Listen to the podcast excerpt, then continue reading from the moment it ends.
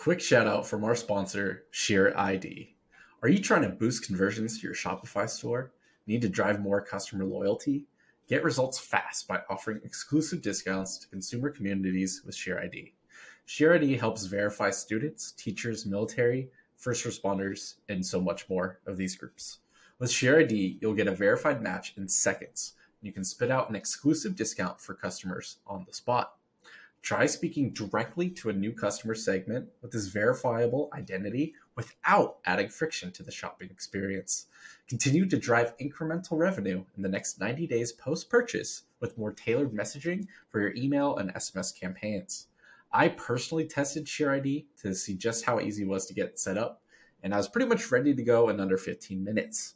The onboarding was simple enough for me to follow as a non-technical person. Go to sheerid.com slash Shopify and start your free trial today. Once again, that's sheerid.com slash Shopify and start your free trial today. Hello and welcome to e-commerce uncovered. I'm your host, Matt Lady. Each and every week I get to talk with and learn from enthusiastic guests, freelancers, agency folks, in-house marketers, and founders, all in an effort to help you bootstrap your D2C brand profitably. We got two episodes a week, which will have you staying up to date on the ever changing industry and learning fundamental concepts and tactics to apply to your brand. Enjoy the show. Today's episode of e-commerce uncovered is with the ceo and co-founder of boom by cindy joseph the first pro-age cosmetic line for women of every generation the founder of smart marketer a platform full of courses mentorships and coaching about how to grow your digital brand the co-founder and ceo of zipify apps home of one-click upsell and zipify pages both to help increase your average order value conversion rates and revenue on your shopify stores. Please welcome ezra firestone. Thanks for your time.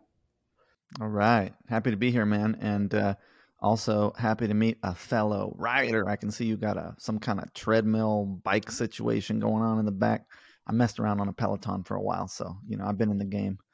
Yeah, I actually uh, I actually used to uh, teach indoor cycling uh, a, a, while really? ago. I love many many moons ago, br- briefly. So you it's, uh, it it's fun. An instructor. Yeah, yeah. And then I did powerlifting. So I've been I've been kind of Yo, in you, different were you phases. Soul cycle?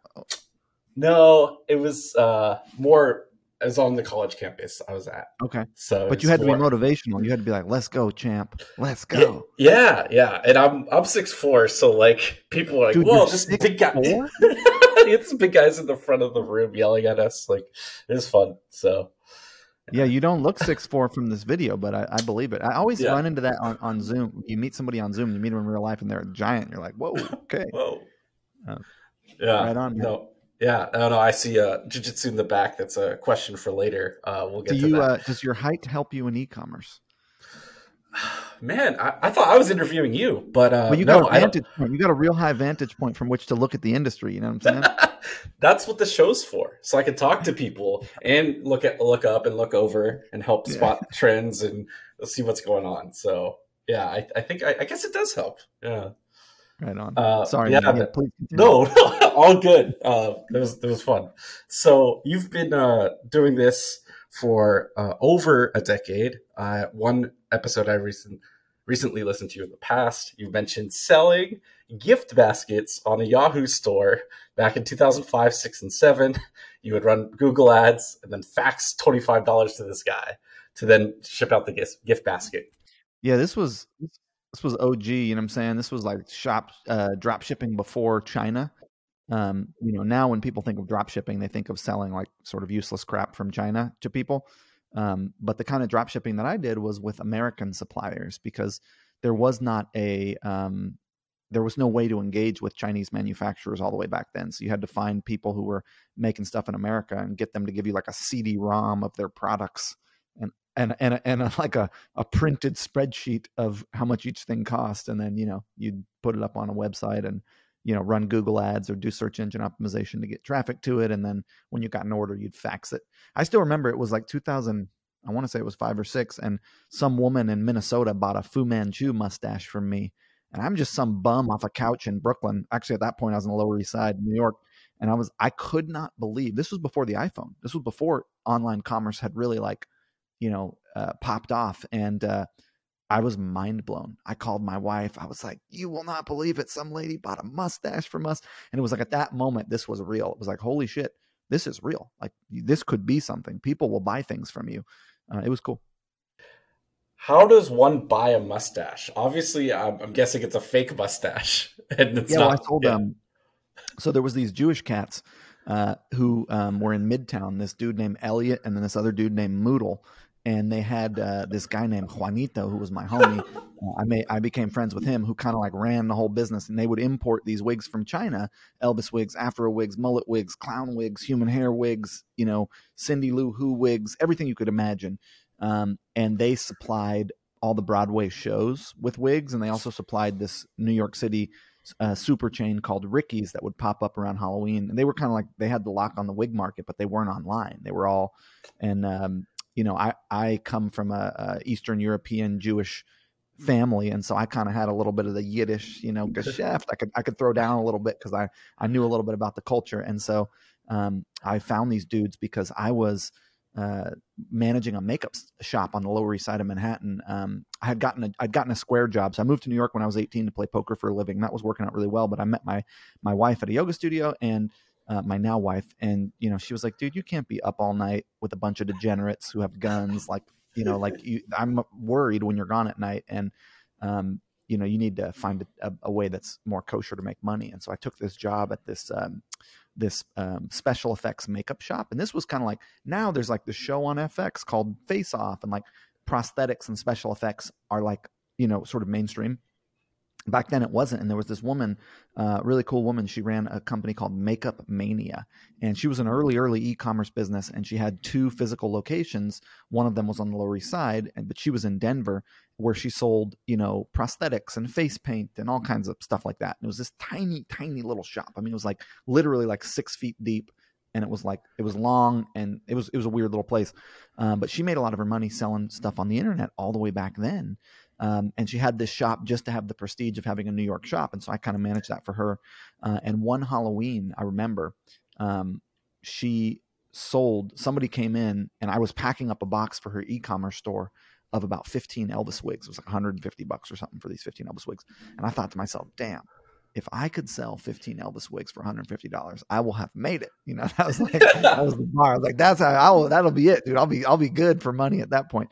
Yeah. And um, so I kind of like discovered that there was a market for these things in that way, and and then I knew who the supplier was. So I went to him. I was like, "Yo, can I sell these things on the internet?" Um, and they let me, and uh, I ended up doing really well with that business back in the day so that's how it all started and uh, commerce has changed and not changed since then so like uh, it's gone over the iphone came out facebook happened uh, yeah. now youtube and tiktok and all these well, what's, platforms what's interesting about it actually started for me before that because oh, wow. i um, i um, grew up at an intentional community kind of like a hippie commune for lack of a better way to describe it and it's a really interesting group and one of the things that they my parents do is like they have they teach courses on things like communication and relationships and jealousy and money and possessions and sensuality and kind of like everything that it takes to be successful at navigating a relationship with another human whether that's across an intimacy barrier or just a friendship or a family whatever. And um you know it's not like a for profit institution. It's just kind of like they share their research. They've been doing researching how to live pleasurably with other people for 50 years. A really cool group. And one of these cats that would come take these courses was a life coach. And he, you've probably heard this story if you've heard a bunch of my stuff. Um, he was doing information publishing where he was selling back in 2003, four, five. Um, he was selling information on the internet um, about how to start a life coaching business. And he would have a book on how you could do it and this whole thing. And th- and I was staying up all night with a bunch of degenerates playing poker. And I was like, man, you're making a couple hundred grand a year from your laptop. Like, you teach me that, and then I will teach you uh, poker. And so we had this trade, and he taught me search engine optimization and landing page psychology and webinars. And he had a newsletter list because back then, what a brand was, it was simply just an email list. There wasn't remarketing pixels, there wasn't social media profiles, there wasn't, there was just a website and an email list. That was it. Um, and what he did was he would put out content regularly to this group of people about things they were interested in how to be a better coach how to you know hold a good clean container for your clients whatever and then once a month he would launch do it do a launch for one of his products, and I ended up taking over that business and running marketing for that business. Um, you know, taking it from a couple hundred thousand to a couple million dollars a year from 2000. I think I started with him in 05 and I ran it until about 09.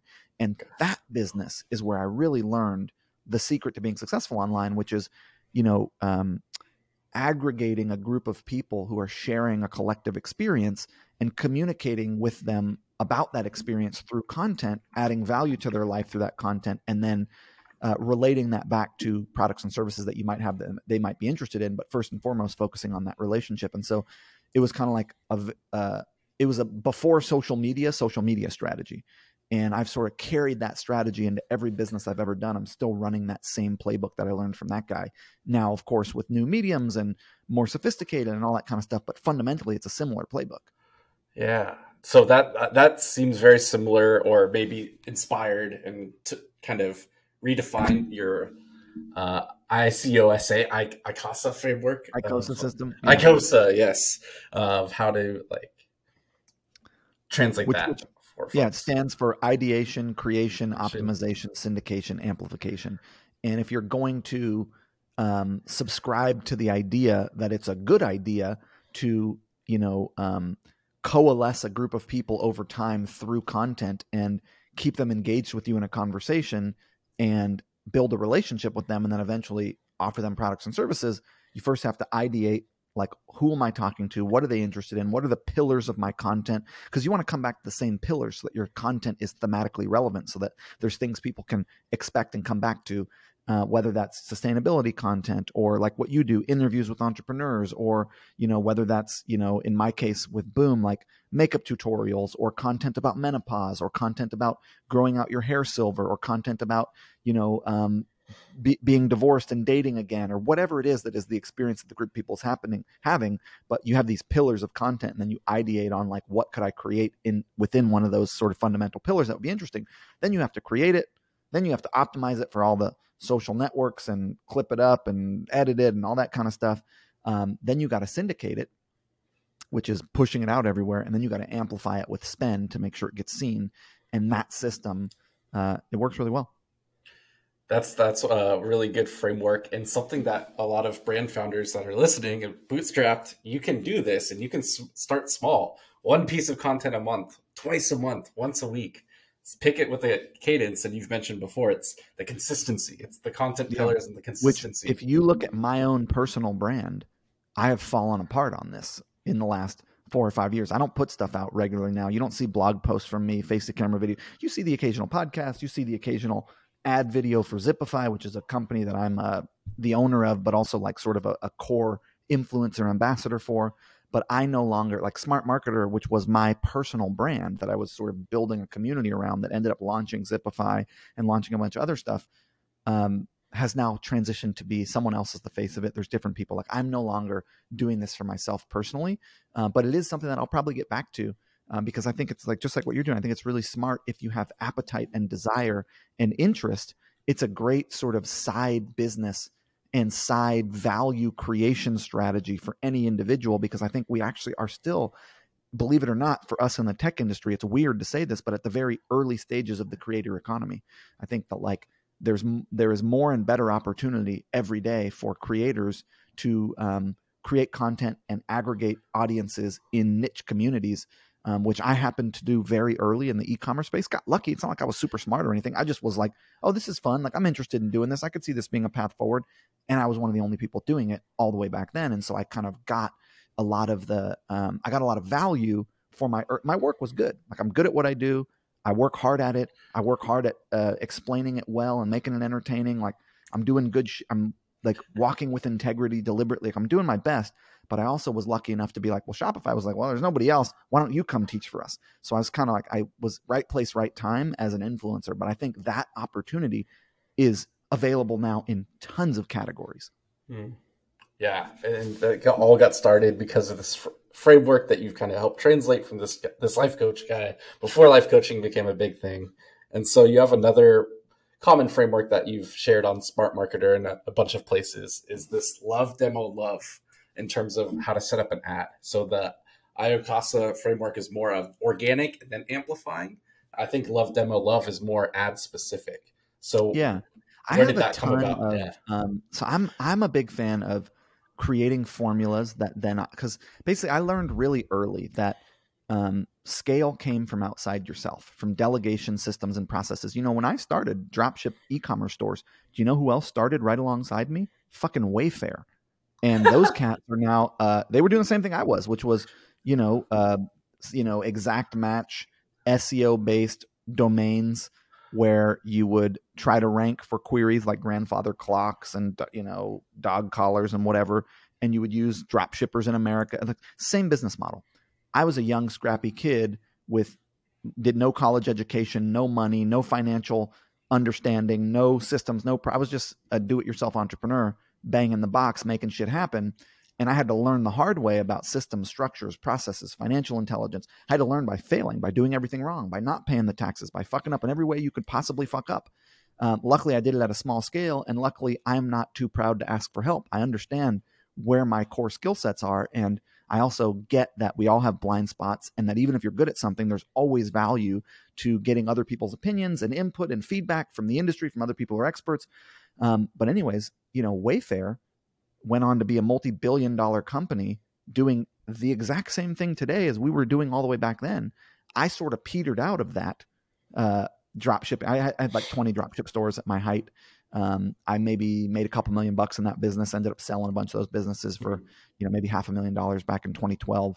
Um, but I for, I've now forgotten your question, but I, but the point that I was making was you want you the want frameworks. Yeah, the frameworks, Oh, scalability, framework. the system. So love I love. Yep. yeah so love demo love is one of those that has become popular in the community but you know um, when I, I released this course in 2016 called facebook video ads mastery and this was the course that got your nick shackelford started your maxwell finn started a bunch of the cats that are now like the preeminent prominent like educators in the space and that you know i was one of the first guys talking about you know awareness retargeting and loyalty before that it wasn't really a framework for that not that people didn't understand that and that it wasn't done but it wasn't really widely known or understood and we had kind of pioneered a bunch of those uh, strategies through support of facebook facebook gave me a bunch of this information because i was an early facebook advertiser um, but again I think frameworks are useful because they allow people to replicate them. So I'm always looking to create frameworks that my team can, hey, okay, this is a structure and a strategy we can just duplicate and implement.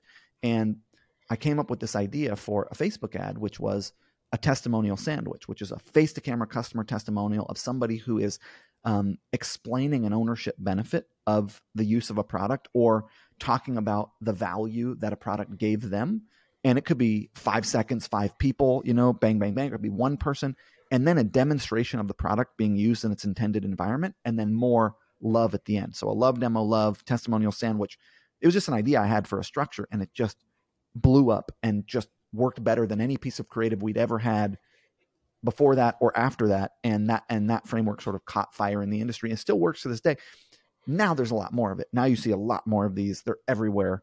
Um, so you need, you know, it can't you can't just rely on that one framework anymore. But for a while, it was like you could just rely on that one framework to run to be a core pillar of your creative strategy. And like in today's ad environment, creative is everything. So I do recommend still to this day people go and, and mess around with Love Demo Love because it works. Love Demo Love, the original uh, UGC creator mashups, and all these things where you have these paid actors or gifted products or influencers now talking at pho- with phones. Talk about So in our case, it was such. always Yeah. actual. There's always customers. customers. Yep. because there is something i mean look i'm not that i'm against any kind of influencer marketing i believe in it i use it at overtone which is a company i bought in january of this year um, i'm into it but i think there's something to an authentic uh, expression of someone's experience with a product that is always better than a you know creator the problem is though that the customers generally don't do high production value stuff and you kind of need a mix of both low production value and high production value so influencer stuff is great too but I would also recommend straight up traditional UGC.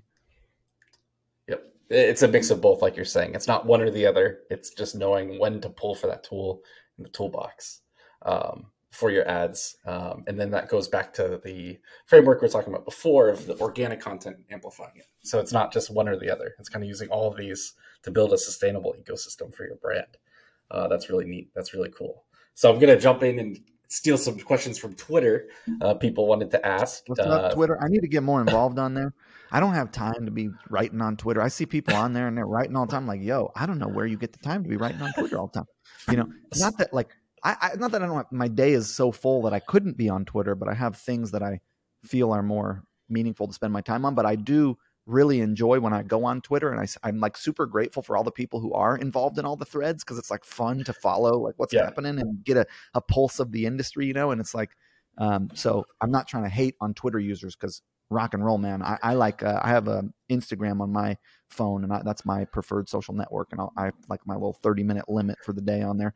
Um, mm-hmm. But I like to I like Instagram better. But anyways, yo, yeah. let's get so yo from yo Twitter. Twitter uh, quick little secret for you is a ton of people use ghostwriters for Twitter. Oh, really? And like, so they'll take the, your content that you've already created and then just mash it up into tweets and write threads, it in, in the little tweets kind of, and stuff and post it for yeah. you. So, uh, yeah. uh, so so that's another way to uh, maybe to think about uh, since you've written so much and done so much content over the years. So, yeah, uh, my stuff is interesting when you look at the personal brand that I have built for the size of my email lists and the sort of as well known as I am in the space, my actual follower counts and stuff are really low based on which is like um, I've never cared about building a big audience. Like I just I want to talk to e-commerce business owners who are interested in e-commerce, and that's it. I'm yep. not as interested in a general like population audience, but um, there is something fun about audience building. Maybe I'll look into the ghostwriter thing. Yeah. So um, just I wanted to make sure you knew because I, I was like, well, how are people doing all these threads? I'm like doing my job and this and that, and trying to keep up. So I understand. So one question, uh, first off, is from Danavir. And so he runs a, a supply drop and email agency, and then he's starting to build his own brands out. So he's asking, what opportunities are you seeing in D2C, like e-commerce starting online, both in terms of marketing and product categories of like, like tw- end of 22 as we're recording, maybe as we look into 2023 kind of like what what do you see that like any opportunities in terms of channels or strategies or tactics. I guess he's trying to ask uh, if there's like any like wide open opportunities that you aren't like taking advantage of or are, and you want to share um, along. I I'm a big fan of of specifically selling to women because I was raised by a dozen women and I have for a man for as much as a man can understand the psychology and mindset of a lady, I have a unique um, lens into that because I sat in thousands of hours of relationship counseling as a kid. I have a deep background in interpersonal communication and relationships. It's probably what I'm best at is like keeping a group of people together. Like I'm really great at team building and communication and structure and like um, so I, I, like brands that sell to ladies. Um, I think there's just a lot of fun content. I think you know women tend to be um, more consumptive of emotional content than men. And I like talking about that kind of stuff, like making content, that kind of stuff. I also really like beauty and um, health, specifically because of its consumable nature. I think it's a lot easier to build a brand in today's world if you can have some amount of consumability, whether that's subscription, whether that's recurring, whether that's refills or whatever. Um, and, um, you know, I think at the end of the day, any category is good. Like pets are awesome. Like people, you know, less people are having kids. There's a lot more yeah. going on in the pet market. So any any category of product is you can do really well. And the key is two things. One, you have to truly make good product. Like for example, this is a new um, skincare brand that I'm working on. Um, I bought an Amazon company uh, nice. for like 25 grand. And uh, so small little company maybe did like 100 grand total revenue, like not much profit. Um, but I'm not above that kind of an opportunity. I'm taking, you know, I've got teams and I'm interested in, uh, you know, you can play the game at any level and it's all fun and good. And ultimately, if you're enjoying yourself and making good stuff and you're profitable, you're kind of winning this game regardless of size, even though everybody wants scale. There's a lot of downside mm-hmm. that comes with scale too, which we'll talk about in a second.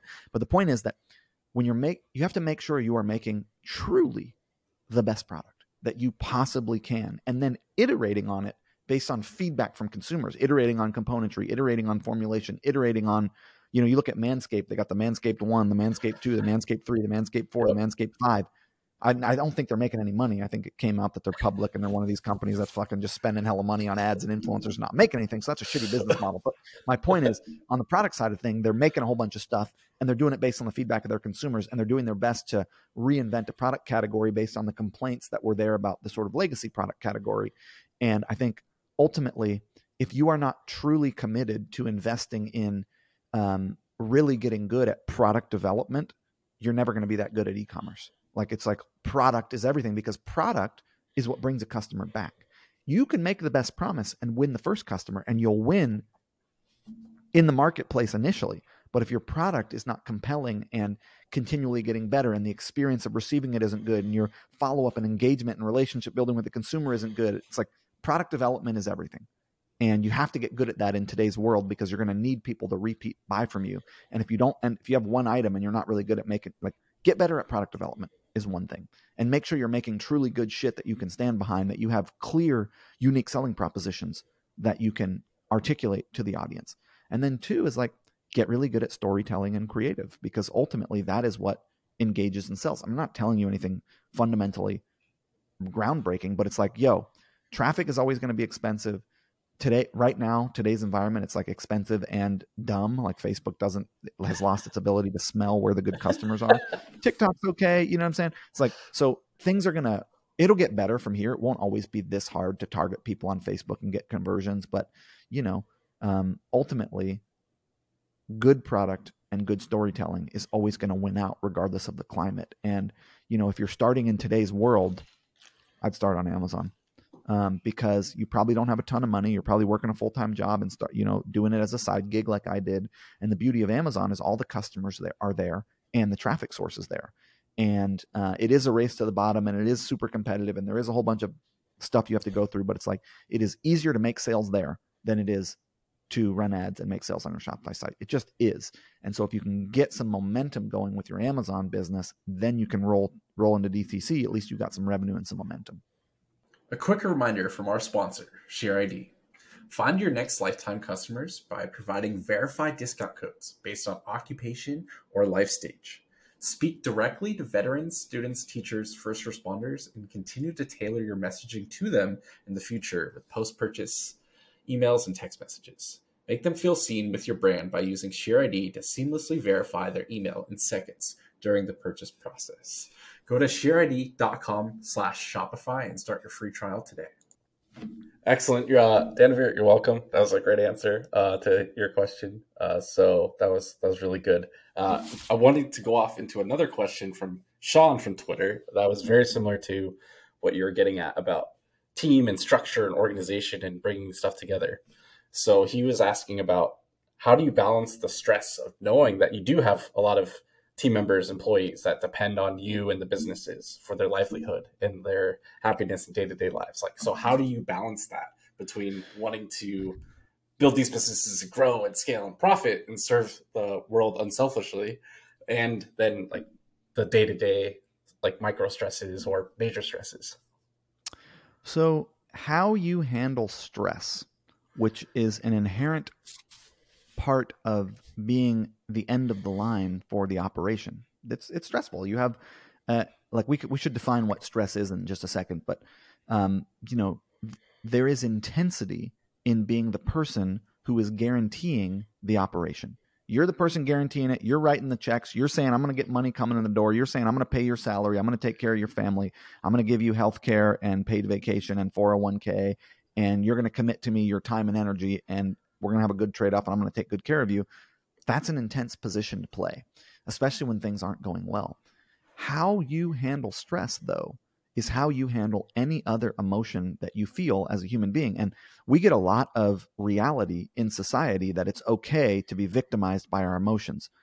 I was, you know, I only did that because I was angry, or I only did that because I was sad, or I only acted that way because I was annoyed and hungry. And it's like, Okay, so you're feeling an emotion, but you still get to choose how to mm-hmm. respond to that. You get to choose how you know it's like you wake a dog up in the middle of the night it's not pissed off it's ready to go. You have that same capacity. I'm not saying you're a dog but i'm saying it's like you do not have to be victimized by your circumstances. You can have a strong enough mindset and strong enough willpower and strong enough intention to in show up however you want to show up. And I just don't buy this I'm victimized by my emotional state, therefore I have to be some kind of an asshole or be, you know, or behave in a certain way. Now, this is not to say there isn't such things as mental illness and there isn't such things as depression. I am not um, you know, uh, negating the reality of those things. But I'm saying for, um, you know, for for the rest of your life, like the emotions that you feel do not have to dictate how you act. And it's like if you are finding yourself constantly victimized by your emotional state, you might want to work through your emotions and figure out how to process some of that and release some of that charge and create routines and habits and systems that enable you to um, navigate your life in a more pleasurable way. Maybe that's meditation. Maybe that's moving your body. Maybe that's talk therapy. Maybe that's hobby. Maybe that's, you know, intimacy and connection and fun activities outside of work. But it's like, if you're overwhelmed by the stress of your position, don't fucking play the position because you're signing up for a position that's going to be intense. And if you're not up for that intensity, it's not fair for you to take that out on the people around you. So, how do I navigate it? It's like, look, what I do is I do my best. I show up with a positive attitude and I try as hard as I can and I bring I put my best foot forward. I make sure that I'm well taken care of when I so that I can take care of the people around me. I am full of energy. I sleep well. I eat well. Now I don't always sleep well. I got madness going on in my house with babies and all kinds of stuff like that. So it's like, but I do my best, right? I make time to move my body. I make time for how I, I set boundaries around my work life such that when I do show up to my work life, I can show up full and give it my all. And if I'm doing my best, and I'm treating people with love and care and I'm taking the next most loving move that I can take in the direction of the people in my company and also in the direction of the success of our of our company and I'm getting all the help I can find to get it's like I know I'm doing what I can do to serve the organization and you don't have to work for me go work go find good luck finding somewhere else that is better to work for by the way is my viewpoint um, and we've never had anyone quit in 17 years I have 180 employees and never once has anyone quit. not once. I've fired some people for stealing shit from me or or bulldogging people underneath them in the organizational structure or you know micromanaging or uh, you know not giving it their or whatever.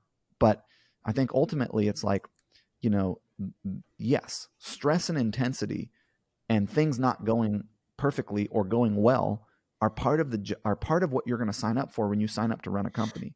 And if you're then victimized or upset by that, you were the person who decided to run the company in the first place. So stop doing it then, you know?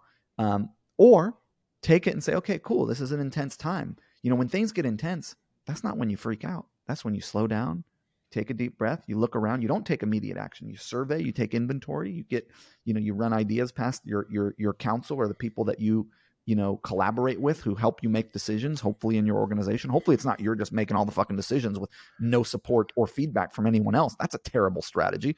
Um, so you know i think you navigate it the way you navigate any other emotional intensity in your life which is with a positive attitude and with an intention to process it and internalize it and learn from it and see what's available there and then take action in the direction of your goals now look if shit's not going well you got to fire people right? You got to reduce overhead and reduce costs.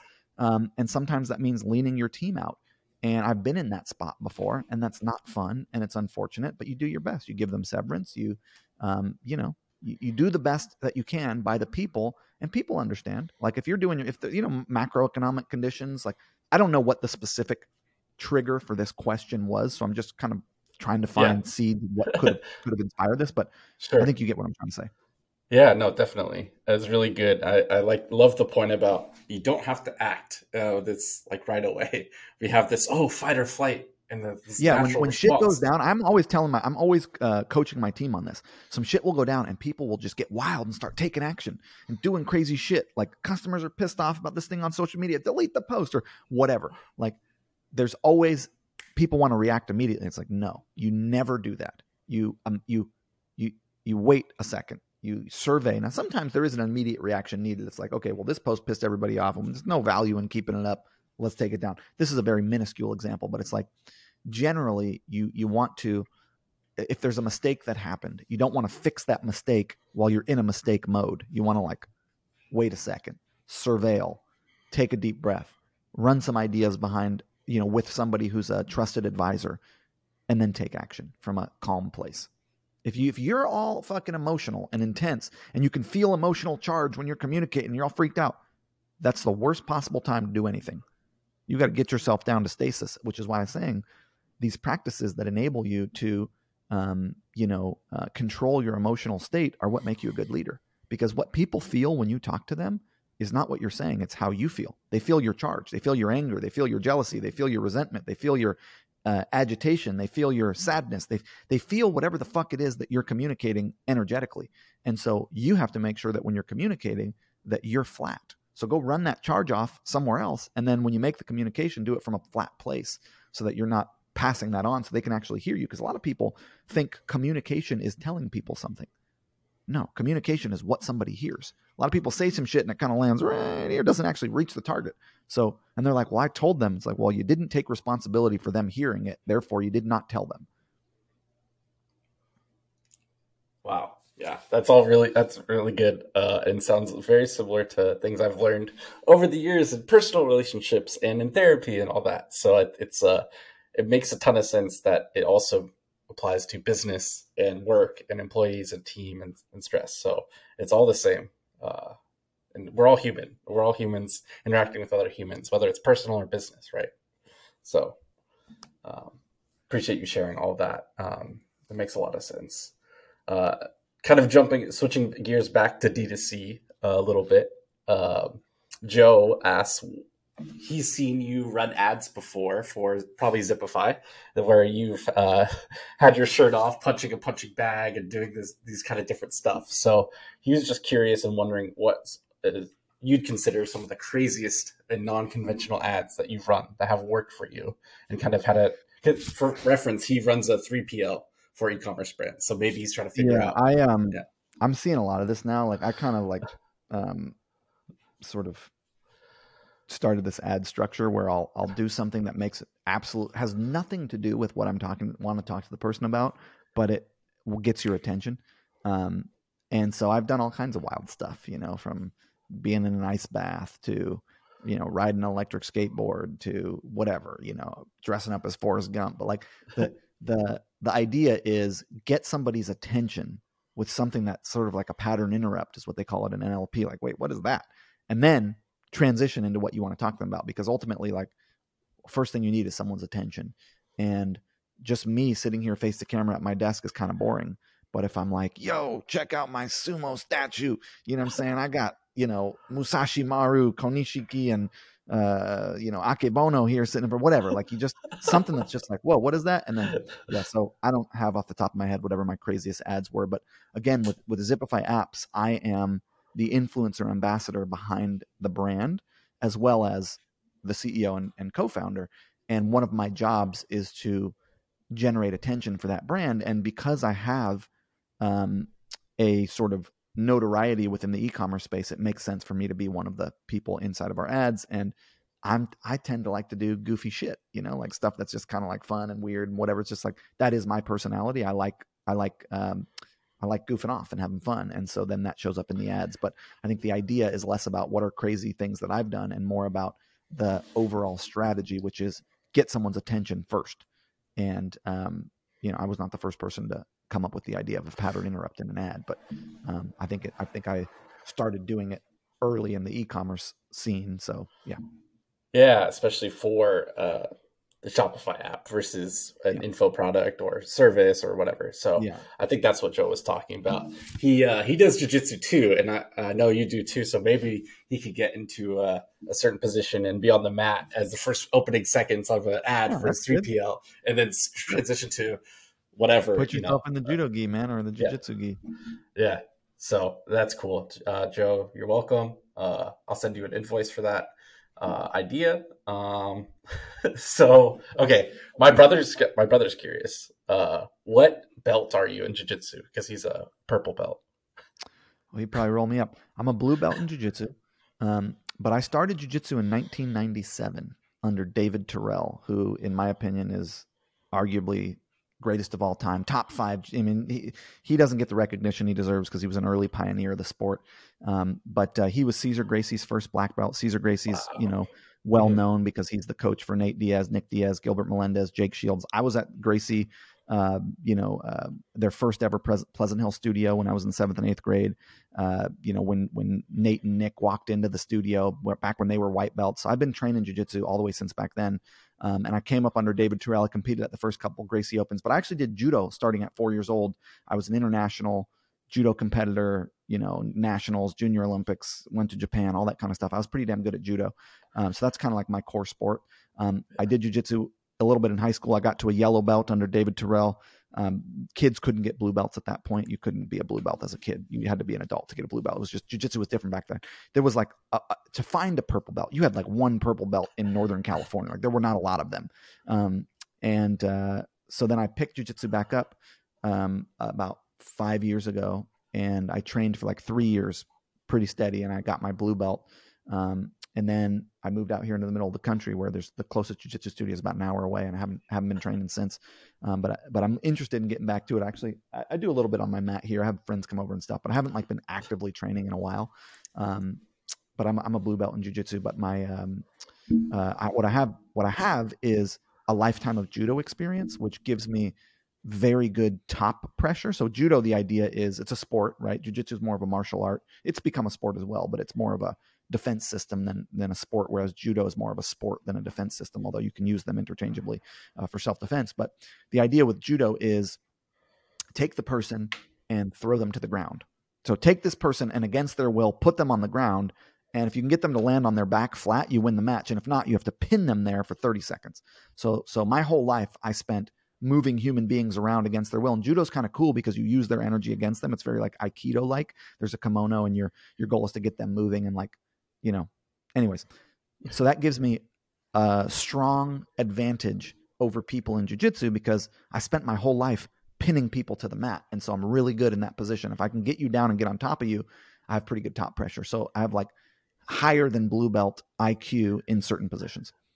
Nice. Yeah. And I think, um, stay with me here. I think that leverage from uh, doing jujitsu uh, and judo for so long and knowing how to lean have people that lean and get them in a certain position and get them to take the next action or force them to take the next action translates to e-commerce when you're you're talking about your ads and your storytelling and your uh, I'll tell you what translates actually is understanding what it means to work hard.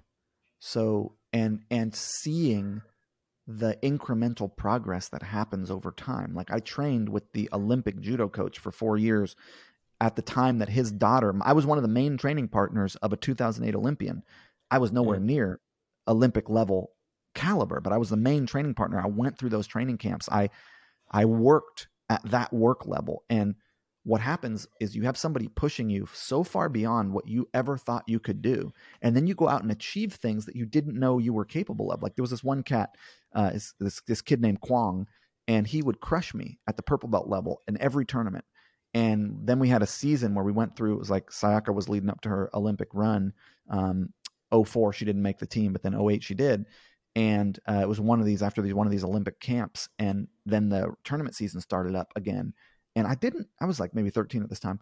I didn't really think I could beat this kid. He was bigger than me. He had always been better than me. Um, but I smashed him.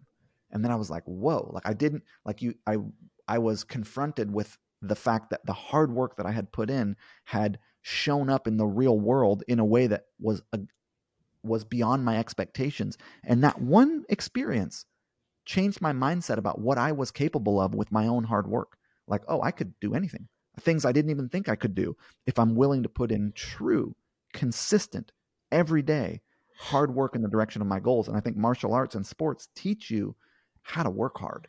Uh, some some when you have good coaches, and you know not all, but like I think that can be something you learn from from that, and you also learn about team and community, and you know you learn a whole bunch of great stuff. You know, respect and putting others first, and all that stuff. Um, you know, when you're on a team, but but in particular, I think the like I don't think a lot of people know how to work hard. I think people, you know, give up very easily. My experience of people has been they give up very easily. They're not consistent with their effort they don't track their progress they're not working towards goals like there's like these sort of fundamental sort of simple structures of how to work at something that people just don't put in place and don't follow and don't do and then they wonder why they're not having the kind of results they want to have and it's like well you didn't actually put in the fucking work. So that's more relatable to bootstrap founders and they have limited time and energy and resources and it's working hard on the right things and doing those consistently so how do we help how would you help bootstrap founders early stage people know what to work on in the early days of growing your brand you say you're at a million dollars in revenue and you want to keep growing and being profitable how do you know what there's there's three is, are you hearing that background noise? Yeah. Okay. Uh, um, no. I heard like a piano or something. Um, that was weird. But there's three things to work on: marketing, product, and support. That's it. Better marketing, which is better ads, better funnels, better advertorials, you know, better copywriting, better optimization, you know, like better pop-ups, better emails. Like you got to work on marketing.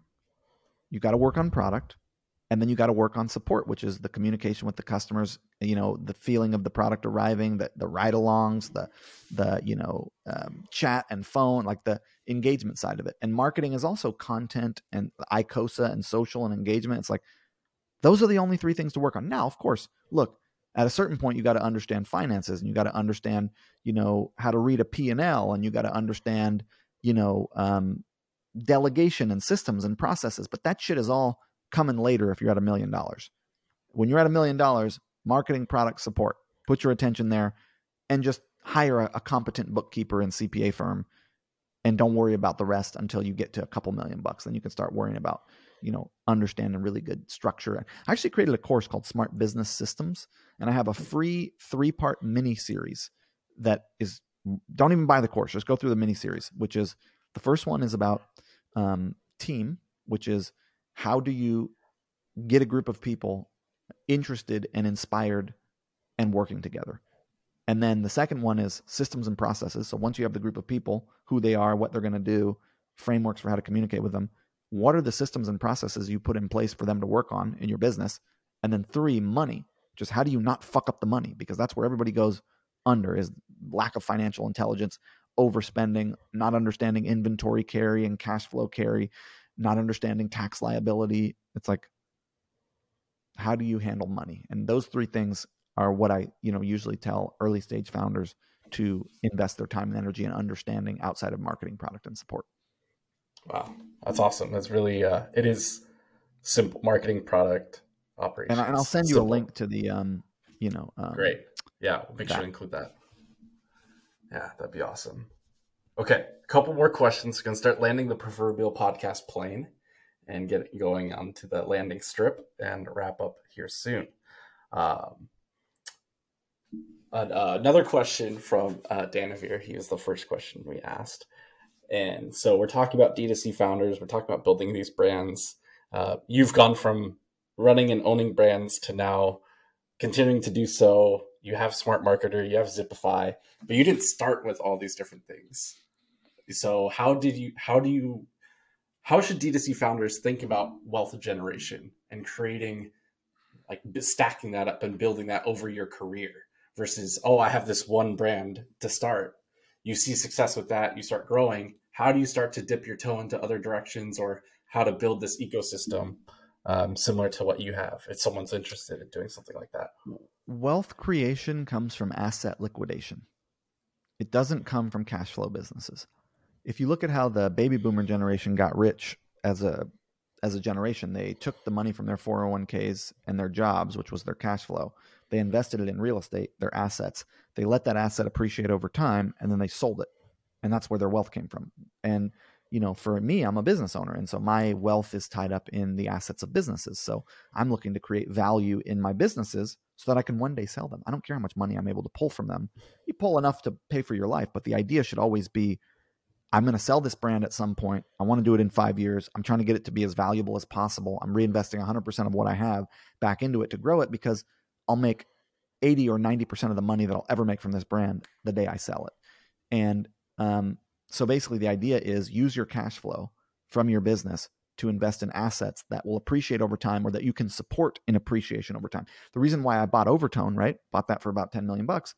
Um, is because that's an asset that I can oversee the growth of, right? It's, it's an asset that exists that it ha- has a certain value today that over time, if I work on it, I can increase the value of it much more than I can increase the value of a piece of, of Airbnb house or something, right? That's going to be subject to the market. I, I support investing in real estate as well. But it's like the idea is um, wealth creation comes from asset liquidation, and ultimately you have to use your cash flow to buy assets and then let them appreciate or support them in appreciation and sell them. And how you do that is up to you. And the way that I do that is by buying and building companies. Of course, I've got real estate holdings and I've got some money in the market and shit like that. But like the bulk of my wealth has been generated and still exists in, uh, you know, business assets.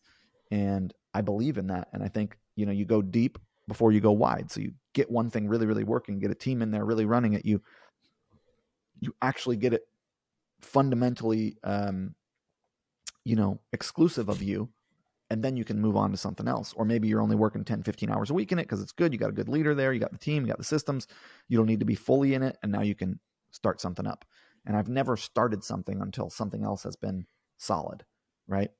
Um, I didn't start Zipify until Smart Marketer was solid. I didn't buy Overtone until Boom was solid, right? Like I, maybe had other brands, but I had people in there running them where I was just a financer. Like, you know, you can really only hold two or three projects at a time with your you, there's not much more space in your brain for more work than that unless you don't have a family and you don't have hobbies and you don't have other shit you're doing. Okay great. You're just burnt you're grinding but that's going to last for your 20s and if you're doing that in your 30s or 40s you're probably fucking miserable and unhappy.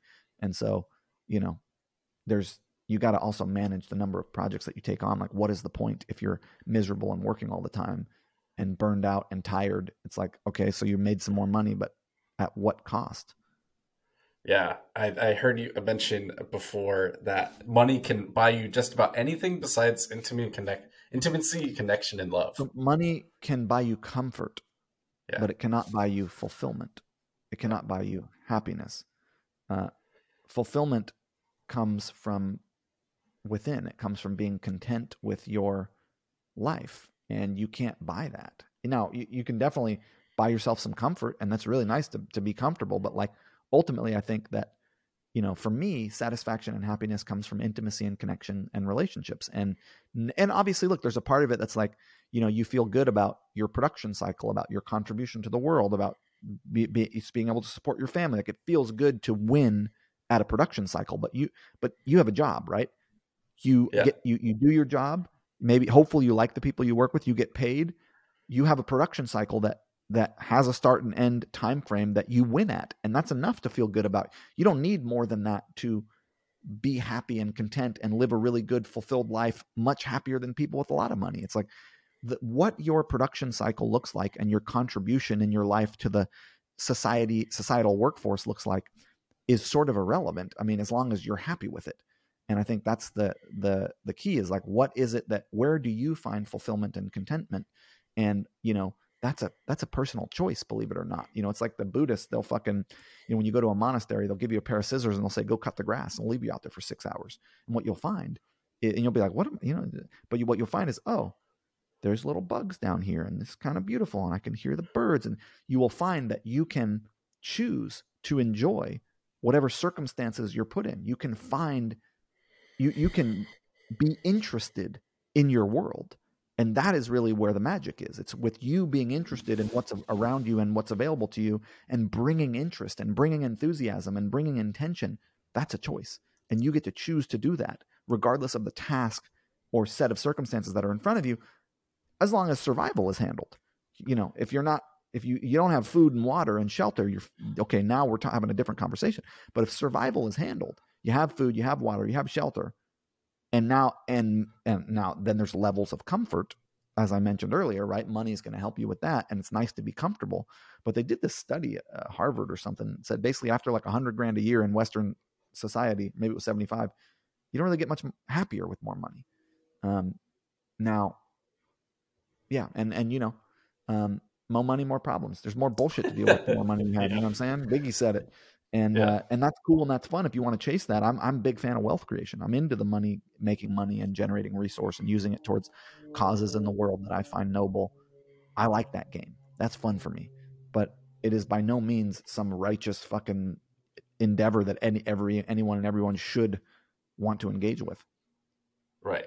It's it's your the takeaway is f- figuring out that out for yourself and knowing do i want to put myself into the stressful end of the line being the CEO and building these teams and being responsible for this stuff. You've chosen that. Uh, not everyone has to choose that. So you can be interested and be fulfilled in many other ways. So um, that's awesome, man. Okay, so that's uh, uh we can wrap it up there. Where do you want to point people to? Where do you want to send them? Uh, where do you want to link people if they want to chat with you or hire you or hire your team? All that sort of stuff. What do you, um, you can check me out on Instagram at uh, instagram.com forward slash Ezra Firestone. I'm on Twitter. I'm on uh, YouTube. I'm on, uh, you know, I'm on all the social platforms. I'm on LinkedIn, although I'm not really on there. I'm not on TikTok.